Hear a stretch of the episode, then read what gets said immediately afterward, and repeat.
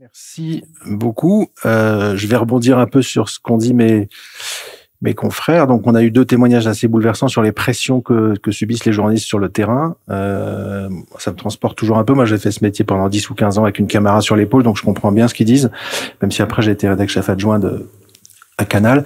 Et je suis évidemment touché aussi par ce qu'a dit Laurent sur, sur Julian Assange, et notamment sur euh, ce qu'il évoque de, de l'attitude de la presse dans cette affaire parce que un peu comme toujours, quand la presse fait son boulot de contre-pouvoir, ça se passe quand même un peu mieux, et elle a euh, du mal à le faire depuis euh, quelques années, je trouve, notamment sur un cas aussi emblématique. Et euh, évidemment, ça, ça me parle beaucoup. Moi, je vais pas trop vous parler des pressions sur le terrain et des, et des journalistes de guerre. En revanche, moi, j'ai connu un peu de l'intérieur, effectivement, les pressions des pouvoirs sur l'information, pouvoir économique, pouvoir politique. Euh, je l'ai vécu de l'intérieur parce qu'en tant que rédacteur chef adjoint à Canal+, évidemment, ça a un peu commencé en 2015 avec l'arrivée de, de Vincent Bolloré. Et je vais vous parler de choses qui sont passées en France et qui expliquent aussi la difficulté des, des confrères à faire, à faire le boulot et donc la difficulté des citoyens à percevoir les, les vrais enjeux. Je me souviens parfaitement, par exemple, des accusations de, de viol contre Assange où n'importe quel journaliste un peu expérimenté se dit ça tombe quand même super bien pour Washington. Et évidemment, c'est un truc qu'il faut absolument gratter et surtout pas relayer euh, la, dernière euh, dépêche euh, qui est sortie là-dessus. Or, évidemment, tout un tas de médias ont repris, repris avec une complaisance scandaleuse ces accusations pendant parfois des semaines, avant peut-être pour ceux qui bossent de réaliser qu'en fait c'était une manip. Donc c'est vraiment exaspérant quand on fait de l'investigation et malheureusement les conditions économiques de fabrication de l'info font que beaucoup de confrères euh, doivent produire tous les jours et, et, reprennent ce qui se dit. nous, notre boulot, c'est surtout pas euh, de reprendre ce qui se dit, mais de vérifier les infos. Euh, un mot sur Canal, je vais, je vais, passer assez vite parce que c'est un petit peu connu euh, maintenant. Euh, en 2015, Vincent Bolloré, enfin, pour revenir un tout petit peu avant, c'est intéressant. Vous vous souvenez du quinquennat Sarkozy? Il y avait en France une chaîne marquée à gauche, un peu impertinente, qui rigolait de la politique, qui s'appelait Canal+, et qui exaspérait pas mal de monde, notamment Sarko. Et Sarko, président, a passé des années à taper les pieds par terre de rage et à essayer de faire des pressions sur le, les actionnaires de, de, de, Canal pour qu'on dégage la direction, pour qu'on supprime les guignols de l'info, pour qu'on arrête de se moquer de lui, etc. Et assez bizarrement, il s'est heurté à une, une difficulté de l'actionnaire de Canal qui s'appelait Jean-René Fourtou, qui disait mais oui Nicolas, je, sais, mais tu sais si je commence à embêter les guignols de l'info ou les gens de l'investigation ou quoi, ça va faire des émeutes. En 2002, on a essayé de les embêter, ils ont envahi le CSA derrière l'auteur en chef des guignols, Bruno Gassio. Donc euh, en gros, les Chiraciens qui dirigeaient le groupe Canal dans cette période osaient pas trop euh, étrangler euh, les comiques qui, enfin voilà, qui, qui sévissaient au sein de cette chaîne. Et, et, au bout d'un moment, à la fin du quinquennat Sarkozy, il en pouvait plus. Il voulait se représenter en 2012. Il voulait être réélu. Et là, très discrètement, le principal actionnaire du groupe Canal+, Jean-René Fourtou, a constitué un petit groupe de gens pour aider Sarkozy à, à se faire réélire. Et donc Sarko lui disait, mais Jean-René, euh, t'es gentil, tu dis que tu veux m'aider, mais là, il y a les guignols, ils se foutent de ma gueule matin, midi et soir, donc ça serait bien que tu sévisses. Et Fourtou savait plus comment s'en sortir. Et à la fin, il a dit, euh, j'ai trouvé la solution. Je vais demander à, à Vincent Bolloré de venir en fait dans le capital de Vivendi. Alors c'était assez secret à l'époque, personne n'a compris ce qui se jouait. On a dit publiquement, Vincent Bolloré vend ses deux chaînes gratuites à Canal. Certains ont même pensé qu'il se désengageait des médias mauvaise interprétation, euh, Vincent Bolloré venait à la demande de Jean-René Fourtou parce que Jean-René Fourtou savait que Vincent Bolloré aurait la poigne pour écraser Canal. Et donc, euh, donc Bolloré a été euh, à l'Élysée en septembre 2011 pour voir euh, Nicolas. Il lui a dit, écoute, euh, t'inquiète pas, t'as pas réussi à les tuer politiquement, mais moi je vais les tuer par un coup d'État actionnarial. Et même Nicolas n'y croyait pas vraiment. Et voilà. Et, Bolloré et Fourtou lui ont dit, si, si, ce qu'on va dire publiquement, c'est que Bolloré vend, vend ses deux, deux chaînes gratuites à Canal. En réalité, il prend une part du capital de Vivendi, 1,7% au début. Il va monter progressivement dans le capital et un jour il aura le pouvoir et il va les éradiquer. Ça a duré quatre ans. Bolloré a monté tout doucement au capital de Vivendi et effectivement en 2015 il arrive à 15%. Il est le premier actionnaire. Soit dit en passant, la, la Hollandie va faciliter le travail de Bolloré pour euh, conquérir Vivendi et donc plus tard Canal. Ça paraît contre-intuitif, mais c'est comme ça. Et en 2015, Bolloré sait il est le seul à avoir compris qu'il est le premier actionnaire et qu'il va pouvoir euh, étrangler cette chaîne. Et donc, il va sur France Inter. On est en février 2015. Quelqu'un lui demande, ça vous fait rire, les guignols? Et là, il dit, euh, ouais, enfin, je préfère qu'ils se moquent d'eux-mêmes que quand ils se moquent des autres. Donc, ça commence bien, mais euh, au sein de Canal, pour tout vous dire, on était d'une naïveté crasse. Euh, on comprend pas le truc. Et mes copains des guignols, ils se disent, euh, ah ouais, ça, c'est le mec qui va nous expliquer ce qui est drôle. Donc, le soir même, ils font un sketch. Ils mettent Bolloré, qui est à la table et qui explique ce qui est drôle. Et il y a PPD qui, qui rigole quand il pense qu'il faut qu'il rigole, et puis après il rigole pas quand il pense que ça vexe le patron. Et en fait, en fait, il le démonte quoi. Puis un mois plus tard, ils font un sketch encore plus méchant. Et les guignols se comportent comme ils sont toujours comportés, c'est-à-dire euh, qui c'est qui va nous expliquer ce qui est drôle. Et donc un, un duel euh, à fleur et moucheté s'engage au sein de la chaîne. On est en février 2015. En mai, nous, on a une grosse enquête sur une banque Crédit Mutuel qui accepte des grosses valises d'argent en cash qui arrivent d'Italie par un mec qui, soi-disant, vend des t-shirts, mais qui fait 200 000 euros de chiffre d'affaires par semaine. Donc c'est un peu bizarre. Et la banque Crédit Mutuel, enfin dans sa filiale, accepte les valises de cash qui arrivent d'Italie. Donc la justice française ouvre une enquête. On se dit c'est marrant, on, lance une enquête là-dessus pour spécial investigation. Et, euh, et, un, jour, on, on, apprend par un mail qui nous a même pas destiné qu'en fait cette enquête est déprogrammée en catastrophe par la direction de Canal+. On se dit tiens c'est bizarre. Et on va comprendre au fil des semaines, parce que personne nous parle, et donc on est obligé de dire aux gens qu'on fait l'enquête, on ne sait pas pourquoi on peut pas la programmer, mais là c'est interdit, mais c'est pas nous en fait. Et on va comprendre qu'en fait le patron de cette banque, Michel Leca, est un ami proche de Vincent Bolloré, qu'il a euh, en parfaite mauvaise foi appelé Vincent Bolloré pour lui dire tes mecs de Canal euh, me cassent les noisettes en disant qu'il y a des valises d'argent liquide dans mes banques, c'est vrai, mais euh, ils ne m'ont pas interrogé, ce qui est faux. Évidemment, les journalistes ont essayé de l'interroger, ils ont même interrogé son adjoint. Et Bolloré, s'emparant de ce coup de fil, va faire des pressions pour que cette enquête disparaisse. Et donc, c'est voilà, c'est le printemps 2015, le, début de la prise de pouvoir de, cet actionnaire dans la chaîne. Il va ensuite euh, exiger de Rodolphe Belmer qui dégage les guignols de l'info après avoir censuré l'investigation. Belmer va dire je veux bien censurer l'investigation, je peux pas tuer les guignols. Euh, et donc Bolloré va lui faire comprendre qu'il dégage et le 3 juillet, il le vire et il nomme son adjoint à sa place. Et donc c'est d'une violence absolue. Il va assumer toutes les censures sans aucun problème. Et, et, et voilà. Bon, je, je, fais court, donc après moi je me retrouve un peu au placard. Enfin, j'essaie de prendre un mandat syndical pour défendre l'investigation. Dans les deux heures où ma hiérarchie apprend qu'il y a un mandat syndical, je reçois une lettre de licenciement. Et après c'est placard et euh, tais-toi. Est-ce que je peux sortir? J'ai 20 ans d'ancienneté, une petite, euh, petite indemnisation de sortie. Oui, mais il faut signer en bas de la feuille, tais-toi. Alors moi je dis bah je peux pas signer tais-toi parce que moi je suis journaliste. Alors euh, on peut pas se fermer notre gueule quand on est journaliste et puis bon. Si si si il faut dire tais-toi. Bon donc ça dure cinq ans. Euh, on était tu tous les deux avec mon chef et donc moi j'aime bien l'investigation politique et économique et pendant deux ans il me dit euh, enfin au bout de deux ans il me dit tu fais quand même pas grand chose. Donc euh, parce que je vais au boulot tous les jours hein, je suis obligé mais je me donne rien à faire. Et au bout de deux ans il me dit bon alors on va te donner des trucs parce que là vraiment ça ça va pas le faire devant les prud'hommes donc faut faut qu'on montre qu'on te donne du boulot donc tu vas faire un truc sur le petit Grégory. Alors je dis, ah bon, le petit Grégory, mais ça fait quand même 25 ans, 35 ans qu'il est mort. Et il y a déjà eu huit documentaires sur le petit Grégory. D'ailleurs, on sait toujours pas qui l'a tué, mais si vraiment c'est un sujet d'actu majeur, je, je veux bien chef. Donc je travaille sur le petit Grégory. Bon, je vous dis pas, c'est une ambiance un peu spéciale. Hein. C'était un petit, puis il est mort noyé. Donc euh, au bout de trois semaines, vous avez le moral qui est très haut. Et après, euh, il dit non, mais finalement Netflix le fait, donc non, mais laisse tomber. Et puis trois mois plus tard, c'est ah, j'ai une autre idée pour toi. Je te convoque. Tu, tu vas nous faire une enquête sur Guy Georges. Je ne sais pas si vous vous souvenez, Guy Georges, mais c'est pareil, hein, vous en ressentez, vous avez un moral très très élevé. Et, euh, et puis finalement, ça le fait pas, et à la fin, il me demande de faire euh, Nordal le Landais. Mais rigolez pas, c'est pas un gag. Nordal le Landais. Donc à la fin, ça devenait comique, bon, ok, enfin, si on peut dire. Et donc, je négocie une sortie. Bon, tout ça pour dire que dans cette période, on a tiré le bras des conseillers de Hollande pour dire, mais attendez, il est en train de pas de tordre la chaîne dans une direction politique différente, parce qu'il a le droit d'être de droite, Bolloré, c'est pas ça. Il est en train de, de, de, de, violer tous les principes de base de la liberté de l'information. Il est en train de faire que ses intérêts d'actionnaire qui veut faire des contrats en Afrique font que, par exemple, il exige qu'on déprogramme un reportage sur des manifestants au Togo, qui montrerait juste que la population du Togo manifestait contre le dictateur. Bolloré voulait signer des contrats avec le dictateur.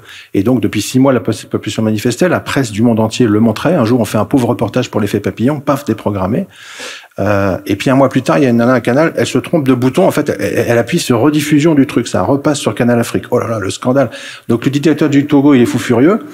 Et là, on sent que Vincent, ça l'a pas du tout fait rire. Il a viré la fille qui a fait le faux geste et tout le patron de Canal Afrique, qui dégage dans l'instant. Donc là, on se dit, oh là là, ça rigole pas avec le chef du Togo, il a sûrement des gros contrats à signer avec lui. Et comme ça suffisait pas, euh, ils font réaliser par un réalisateur anonyme, un public reportage pour le dictateur du Togo qui vont balancer sur Canal discretos à 7 heures du matin en violation de toutes les conventions de diffusion. On est en 2017, autant vous dire, il se passe strictement rien côté politique, donc ça continue à être en, plein délire. Bon, je fais court. Euh, pourquoi c'est grave? Parce que euh, quand Bolloré tue l'investigation à Canal+, quelque part, c'était une tout petit pôle qui venait quand même challenger un peu France Télévisions. Et à l'époque, à France Télé, vous aviez France 3, France 2, France 5 et, Arte. Donc, vous aviez quand même 4-5 pôles où les gens qui voulaient faire du documentaire un peu d'enquête, un peu costaud en France, pouvaient aller faire toc-toc. Et si vous alliez à France 3 et qu'ils prenaient pas, vous pouviez tenter France 5. Vous pouviez sinon dire, bah, attends, Canal, ils ont pas peur, ils vont le faire. Et bon, bref. Donc, ça survivait à peu près dans un minimum de pluralisme. Quand Bolloré éteint Canal, moi, je me dis, oulala, ça va être chaud pour les copains de France Télé. Pourquoi? Parce que Delphine Ernotte se retrouve en position de monopole.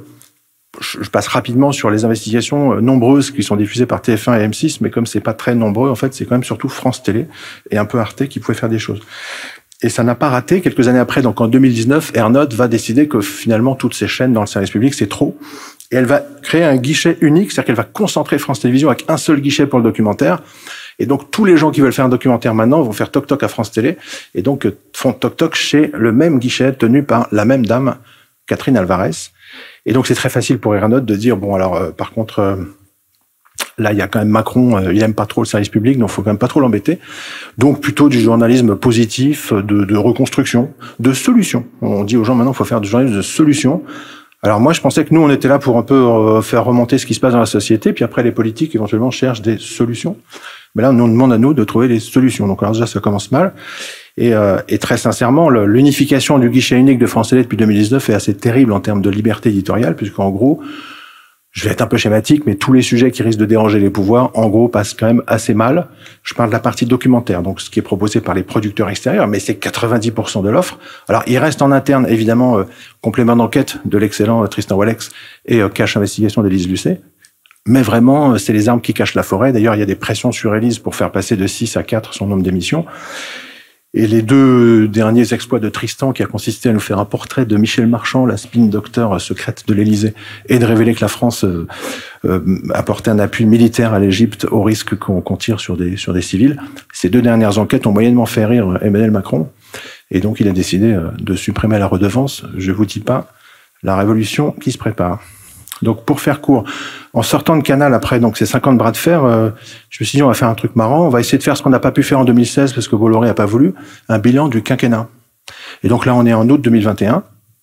Ça tombe bien, on arrive à la fin du quinquennat Macron. Bon, il s'est passé quelques quelques trucs pendant cinq ans. Et donc on fait un projet euh, Emmanuel, un homme d'affaires à l'Élysée. Et on l'envoie à toutes les chaînes parce que nous on est sympa. un beau projet. Et donc, euh, je vous le raconte, ça me fait rire. En fait, on, on accumule les réponses au cours de l'été 2021. Donc, euh, M6, euh, alors eux, c'est les seuls qui osent pas faire un mail. Ils m'appellent. Sympa, le mec hyper sympa. Il me dit, bon, la politique, on n'ira pas, sauf avec Karine Le Marchand. Alors, comme, comme je suis pas Karine Le Marchand, je dis, OK, c'est mort. TF1 envoie un mail un peu gêné. on a déjà un projet, certes un peu différent. Alors, je pense que c'est un truc qu'ils ont fait il y a quelques mois. Je sais pas si vous avez vu sur, euh, je sais plus, c'était LCI. Il y avait Audrey Crespo et Darius Rochebin qui interviewaient Macron avec quelques images de son quinquennat. Bon, c'était pas hyper, hyper, hyper critique, mais bon. Euh, Arte nous a dit ah non mais alors ça n'intéressera pas du tout nos téléspectateurs outre-Rhin.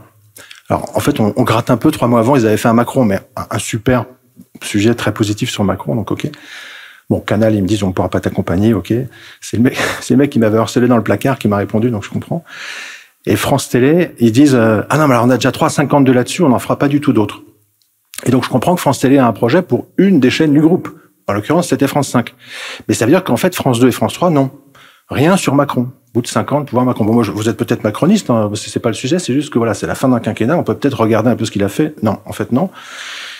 Bon, et finalement, au bout de quelques mois, euh, ils sortent, euh, ils sortent leur sujet là sur France 5. Donc ça, j'ai failli le rater parce qu'en fait, ça s'appelle pas le bilan Macron, ça s'appelle 5 ans. 5 ans. Alors vous regardez ce truc-là, c'est 3 heures de programme, ça a dû coûter 400 000 euros d'argent public. Et alors c'est, euh, on a vécu tous depuis 5 ans des trucs fous quoi. Souvenez-vous, non mais Notre-Dame quoi, le feu à Notre-Dame. Donc, au milieu du projet, ça s'appelle le temps des incendies. Alors, tu dis, super, ils vont enfin parler un peu des gilets jaunes, même si ça gêne un peu Macron. Et en fait, là, tu as Notre-Dame et effectivement un peu les gilets jaunes. Alors, tu dis, c'est quoi le point commun? Bon, Le point commun, c'est les flammes. Ah oui, c'est sûr. Les flammes. voilà. Et donc, ce bilan du quinquennat de trois, enfin, c'est pas comme ça. Hein. Bon, c'est trois heures. Donc, à part deux phrases de Méluche et de Marine Le Pen, c'est quand même les quatre témoins principaux qui racontent le quinquennat Macron avec distance et esprit critique sont le Premier ministre d'Emmanuel Macron, Édouard Philippe, le ministre de l'Intérieur d'Emmanuel Macron, Christophe Castaner, la communicante d'Emmanuel Macron, Sibeth Ndiaye, et Jean-Marc Dumontet, communicant de l'Élysée. Bon, autant vous dire que sur trois heures, vous avez assez peu de distance critique. Bon, voilà, pas grand monde a vu ce programme, hein, ça a fait 2,5% de part de marché un dimanche soir à 21h, 580 000 téléspectateurs. Voilà. Euh, donc, euh, comment vous dire? Là, là, il y a un moment donné, si vous voulez, le, enfin, je, moi, je trouve que le niveau de foutage de gueule euh, vis-à-vis des Français de la part de l'audiovisuel public atteint quand même des sommets. Euh, on ne peut pas prendre l'argent de la redevance pour faire de la propagande à ce point. Euh, c'est pas possible. Et donc là, il y a quand même un, un gros souci. Donc nous, en parallèle, on s'était fait jeter de partout, mais on a fait un petit, une petite campagne sur Kiss Kiss Bank Bank pour dire on voudrait faire un bilan du quinquennat en 8 ou 9 épisodes. Et puisque aucune chaîne veut le financer, ben on vous propose, vous, population, de mettre un peu de sous.